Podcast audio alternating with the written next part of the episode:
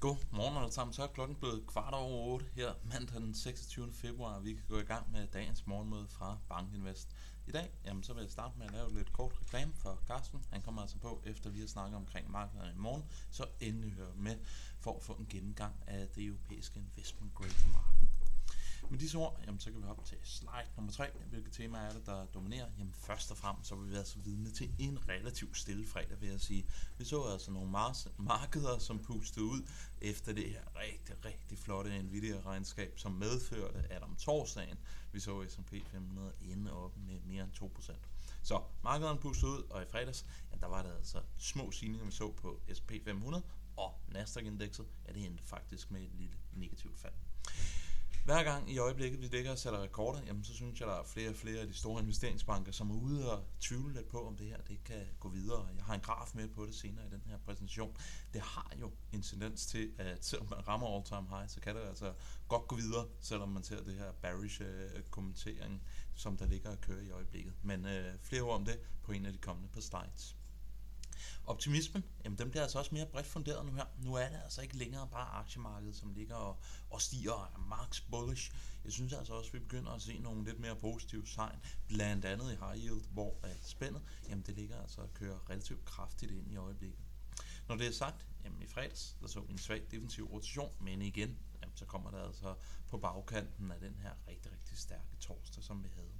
Kina, de har da altså stadigvæk svært ved at følge med på eller følge med de amerikanske markeder. Vi ser faktisk også her fra morgenstunden, at de kinesiske aktiemarkeder, jamen de ligger altså og fader igen. Så der er altså stadigvæk den her meget, meget, meget kraftige divergens mellem USA og Kina mål på aktiemarkedet i øjeblikket, og det kan jeg også tilbage til, til en af de senere slides. Men øh, hopper vi til slide nummer 4, det forsøger jeg at gøre her, og der er vi der. Jamen hver gang vi rammer all-time highs, så synes jeg, der kommer nogle nye nyheder op på Bloomberg om, at øh, den ene eller den anden analytiker, han er ude og sige, at nu skal man altså passe på, fordi at vi ligger og handler ekstremt dyrt. Og det gør vi. Men jeg synes altså også, det er værd at bemærke, at første gang, at vi begynder at sætte nye all-time highs her i 2024, det var den 19. januar, og der hed indekset altså 4840. Nu ligger vi altså næsten og hedder 5100, så man skal da i hvert fald være bevidst om, at man på den korte sigt, så kan man altså få lidt relativt modvind, hvis man er alt for defensivt til markedet. Men igen, det er altså lidt en illustration på, at øh, naturligvis så kan aktier altså også stige, selvom det sætter all time high. Det er altså ikke en eller anden magisk barriere. Og selvom jeg ikke har taget det med her, jamen, så vil jeg bare understrege, at over de sidste 40-50 år, tror jeg det er, jamen, så ligger S&P 500 faktisk i all time high 7% af tiden. Så det er altså ikke et helt øh, ublu fænomen, som vi er vidne til. Det er en anden illustration på, at øh, ja, når vi sætter all time high, så er aktiemarkedet jo som ofte styre. Lidt en illustration på lidt af det samme, jamen det vil jeg se på sådan en simpel ASI. Og der kan vi altså også bare konstatere, at aktiemarkedet det har altså været overkøbt rigtig, rigtig mange gange op igennem november, december, januar og februar. Og havde man stemt ud hver gang det var overkøbt, jamen, så havde man altså siddet ude for nogle relativt store øh, afkast. Men det, værende sagt, jamen så er ASI nok ikke det, vi fokuserer allermest på, og vi er altså, bare lige for, at jeg ikke lyder alt for jubelidiotisk, vi er altså bevidste om, at øh, aktiemarkedet de handler på dyre multipler, der stadigvæk er lidt udfordringer ude i verden, ikke mindst på den geopolitiske front. Så det er altså bare en illustration på, at man skal være meget, meget varsom med sin investeringshorisont, hvis man stempler for tidligt ud af aktiemarkederne. Slide nummer 6 dykker vi lidt ned under overfladen, ser på, hvad der sker fredags. Jamen, vi var vidne til en dag, hvor at low vol og value, det havde da relativt godt. Vi så, at de defensive aktier, de outperformede de cykliske aktier, og så så vi, at growth-segmentet det rent faktisk faldt og var den dårligst performende faktor i fredags. Men igen, jamen, selvfølgelig er det altså efter en uge, hvor vi over en bred kamp så, at growth rigtig, rigtig outperformede, fordi at det havde så god en torsdag, som det nu engang havde. Ser vi på high yield spændet, jamen så fortsætter det altså med at tighten i forhold til stater og 306 punkter, der skal være altså, som jeg også sagde i sidste uge, helt vejen tilbage til januar 2022 for at finde et tilsvarende niveau af. Så det er altså lidt en illustration på, at der er mere og mere optimisme, som ligger og spreder sig ud i markedet. Og så sagde jeg indledningsvis, at de kinesiske aktier, der faldt for morgenstund, faldt for morgenstunden, og de havde lidt svært ved at følge med de brede aktiemarkeder sådan i al almindelighed, og det har taget med her på slide nummer 9. Det er totalafkastet mod de danske kroner for MSCI World, det er altså X Emerging Markets, og så for Emerging Markets, den blå linje.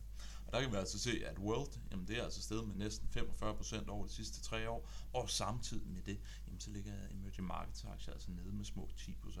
Så der er altså den illustration på, at Emerging Markets, de har godt nok haft nogle hårde år her over de sidste tre år, Og det er faktisk en afkastforskel, som også er vokset heroppe igennem 2024, hvor at MSCI World er fortsat med at outperforme MSCI Emerging Markets.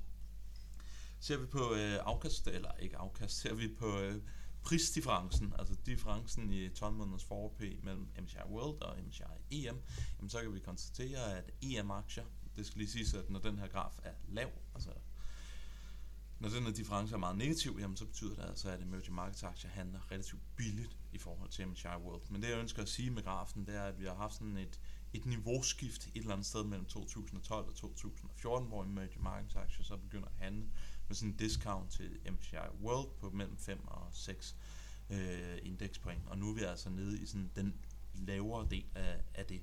Det, der er mit hovedbudskab med det her, det er, at selvom emerging markets har underperformet rigtig lang tid, jamen så har det faktisk set billigt ud i lang tid. Ikke? Og vi starter jo næsten hvert år med at sige, nu er det året, hvor man skal købe emerging markets aktier, fordi nu ser de altså billigt ud i forhold til MSCI World. Det, der er min øh, konklusion med den her graf, det er, at ja, det gør det, men øh, det har det altså gjort i rigtig, rigtig lang tid. Ser vi på øh, sentimentet, jamen, så kan vi begynde at se på Investor Intelligence opgørelse af bullish og bearish advisors, og starter vi med at se på dem, der er bearish, så kan vi da konstatere, at der er få tilbage af dem. 16,2 af dem, der bliver overvåget i den her rundspørg, jamen, de siger altså, at de er bearish på aktiemarkedet, og hvis vi lige ser bort fra det der korte blip, vi havde ultimo 2021, jamen, så skal vi altså tilbage til sådan noget 2017-2018 for at finde en højere grad af optimisme mål på den her parameter. Så der er altså ikke øh, det helt store potentiale, i hvert fald mål på den her parameter, for at se et yderligere short squeeze op i aktier. Omvendt så vil jeg godt pointere, at det er altså ikke fordi, at de alle sammen er gået hen og blevet bullish. Der er flere af de her private eller finansielle rådgiver, der er blevet bullish, men vi er altså ikke helt op på de peak-niveauer, som vi så op igennem 2021. Så det er nok en illustration på, at der er flere, der har lukket deres undervægt, og så er de altså startet med at gå neutral. Ser man på aktieallokeringen hos de private investorer, opgjort gennem den her AII-indikator, så ligger den altså også på relativt lave niveauer, hvis vi sammenligner med det, som vi så op gennem 2021. Ser vi igennem det, så ligger vi faktisk på sådan ish de niveauer, som vi havde fra 2014 og så op til coronakrisen primo 2020. Så hovedbudskabet, der er private investorer, de har nok fået købt øh, de aktier, de skal have, og skal vi tage en yderligere herop, jamen så skal vi altså vende tilbage til det sådan rigtig irrational exuberance marked, som vi havde op igennem slutningen af 2021.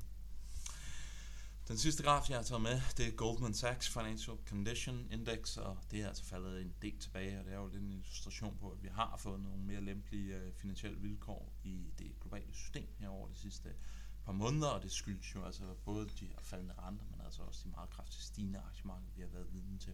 Grunden til highlighteren, jamen det er, at der er flere, der er ude og kommentere på, at det her det går lidt imod det, Fed ønsker at se, og det kan altså betyde, at vi kommer til at se higher for longer, altså færre cuts op igennem 2024, fordi at Fed ønsker at undgå, at, at de her kreditvilkår kommer til at blive alt for lempelige over de kommende måneder. Stein nummer 14, hvad kommer til at ske i dag? Først og fremmest ikke særlig meget, vil jeg faktisk sige. Det bliver en relativt stille dag på makrofonden. Vi får new home sales, det er ligesom det eneste store print. Her for morgenstunden lidt blandet marked i Asien. Kina og Hongkong, de er nede. Japan, det er oppe. Amerikanske aktie futures, det er også svagt ned. Men stille dag, vi går ned. Med disse ord, jamen, så ønsker jeg alle sammen en rigtig, rigtig god dag på de finansielle markeder, og vi høres ved i morgen. Hej!